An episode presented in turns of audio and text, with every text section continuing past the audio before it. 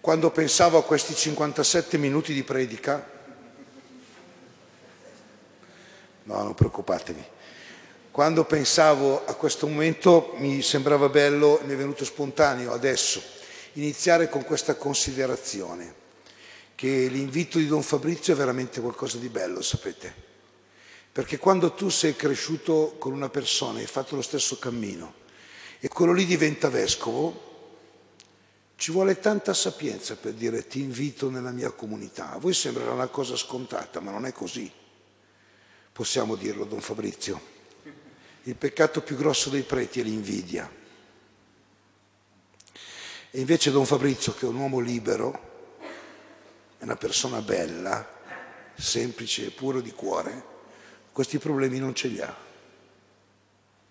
Anzi, dovete sapere che quando mi hanno fatto vescovo, poteva diventare vescovo anche lui, però hanno detto ma quelli di Vergiate poi come fanno?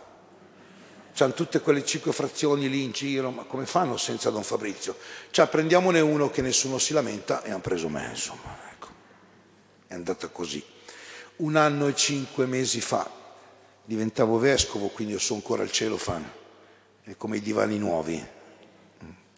Settimana prossima, 22 novembre, avrò la gioia di partecipare per la seconda volta alla conferenza episcopale italiana e vi prometto che abbraccerò Papa Francesco anche per voi, dicendogli tutto il nostro bene e la nostra stima, che Dio ce lo conservi.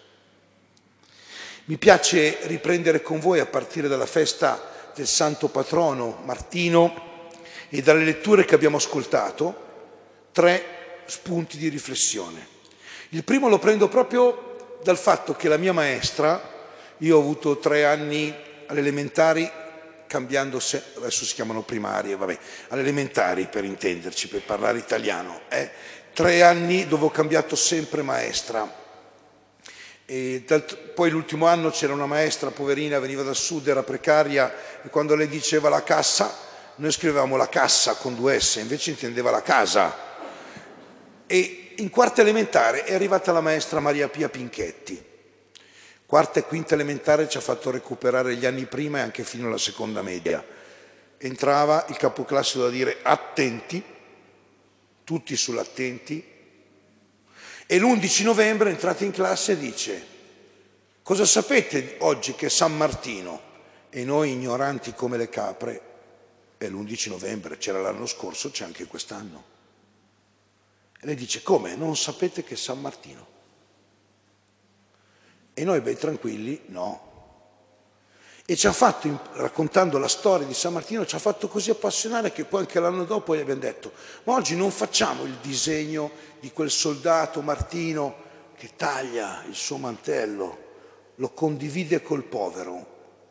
Perché quella storia di condivisione, pensate, leggenda o no, ma perché in tutta Europa, fino qui a Vergiate, si è diffuso il culto di Martino a partire da quel gesto? Questa cosa non è indifferente, non c'era internet, non c'erano i Whatsapp da mandare, non c'era Facebook o Instagram. La gente raccontava questa storia come una storia bella. E in quei tempi in cui cominciava a disfarsi l'impero, tempi di pesti, come per noi la pandemia, tempi di guerre, tempi di contrasti religiosi, quel gesto di Martino invade l'Europa. Scusate, San Martino di Tours, cosa c'entra con Vergiate? Vuol dire che l'Unione Europea l'hanno fatta prima i santi con le loro storie di vita vissuta, tagliare il mantello, vestire il povero, che poi si rivela essere Cristo, diventa una storia che unisce i popoli. Caspita, io ho pensato che allora per la nostra comunità cristiana, ma anche penso per quella civile, questo metodo è meraviglioso.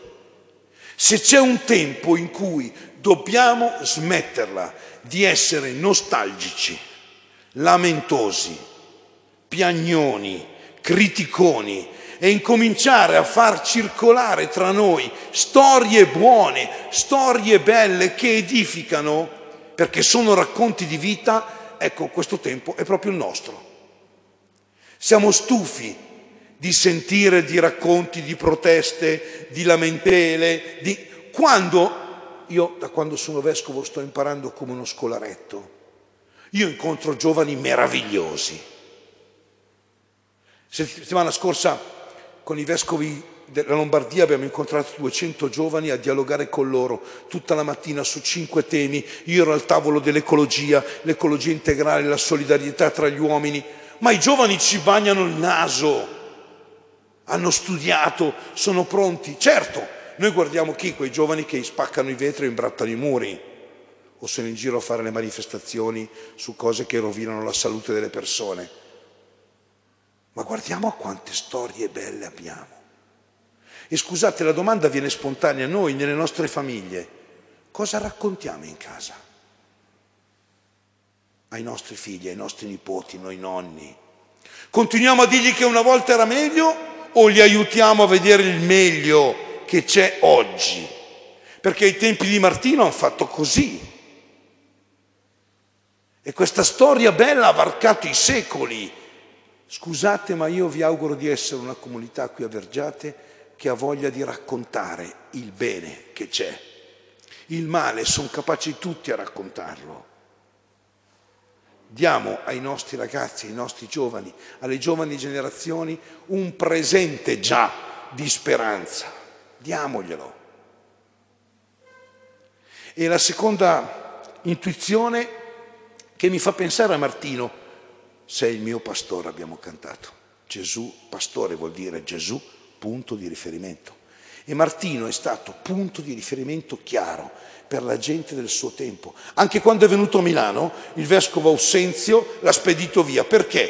Perché lui era ariano, negava che Gesù era Dio, per lui era un bravo filosofo, un bravo profeta, ma non Dio, no? E Martino, che invece si è opposto con decisione, ha dovuto andarsene, l'ha cacciato via, se no gli faceva la pelle per dire che quando uno ha Gesù come punto di riferimento non ha paura di niente. Ecco che allora mi colpiva quando Paolo dice a Timoteo che ci sarà un tempo in cui gli uomini daranno retta a spiriti ingannatori. Scusate, noi cristiani, per di più cattolici, dobbiamo recuperare da Martino un riferimento importante. Oggi va di moda una fede che non è fede, la fede fai da te. Questa cosa mi piace, la prendo, questa cosa mi costa fatica, non la prendo. Scusate, direbbe oggi San Martino, scusate il mio essere milanese, ma Ciccio, ma che è un po' comoda così. Provate a pensare quante persone, anche cattoliche, criticano il Papa. Perché? Lo so, volete sapere perché? Perché lui è radicale sul Vangelo. E il Vangelo è scomodo, è inquietante. La religione che ti massaggia la pancia e ti dice stai tranquillo, stai bene, scusate, non è il cristianesimo. In questa splendida chiesa, devo dire che mi piace un sacco, la cosa più bella è la volta. E la volta di questa chiesa c'è appeso quel crocifisso. Scusate, vi sembra una religione comoda quella? Vi sembra il trono di un re comodo? Dobbiamo ricordarci che senza Chiesa non c'è Cristo. Senza comunione con i pastori, con chi ci indica Gesù Cristo, anche quando facciamo fatica a digerire alcuni insegnamenti, Scusate, non c'è il Vangelo. E senza la Chiesa noi non avremmo avuto il Vangelo. Dice una grossa sciocchezza chi dice Dio sì ma la Chiesa no, perché senza la Chiesa chi ci tramandava? I racconti belli dei detti, delle azioni di Cristo. E soprattutto chi ce li incarnava. E oggi siamo chiamati noi a incarnare quegli insegnamenti. Ecco perché è importante, Martino ce lo dice, avere un punto di riferimento che non asseconda l'onda maggiore, i lecchini allora andavano con l'imperatore Ausenzio, lui prende, scappa in esilio, rischia la pelle pur di rimanere fedele al Vangelo. E ai pastori santi come Ambrogio, ad esempio, come il nostro arcivescovo Mario, come Papa Francesco. E questi insegnamenti scomodi, terzo, e ho finito, come vedete ho tagliato i 57 minuti. Terzo è questa pagina di Vangelo. L'avete ascoltata con attenzione, ho visto, vi guardavo in faccia. Scusate quando qualcuno mi dice non so che cosa dire in confessione, io gli leggo una pagina di Vangelo come questa, perché io qui ho già trovato almeno tre peccati da confessare, non so voi. perché quando il Vangelo di Luca, nel discorso della pianura, che è uguale al discorso della montagna di Matteo, quello che comincia con le beatitudini. Ecco, perché parla del discorso della montagna Matteo? Perché Matteo scriveva per i giudeo-cristiani e quindi per loro Mosè, che è andato sul monte con le tavole della legge, era un paragone facile con Gesù che dava la nuova legge.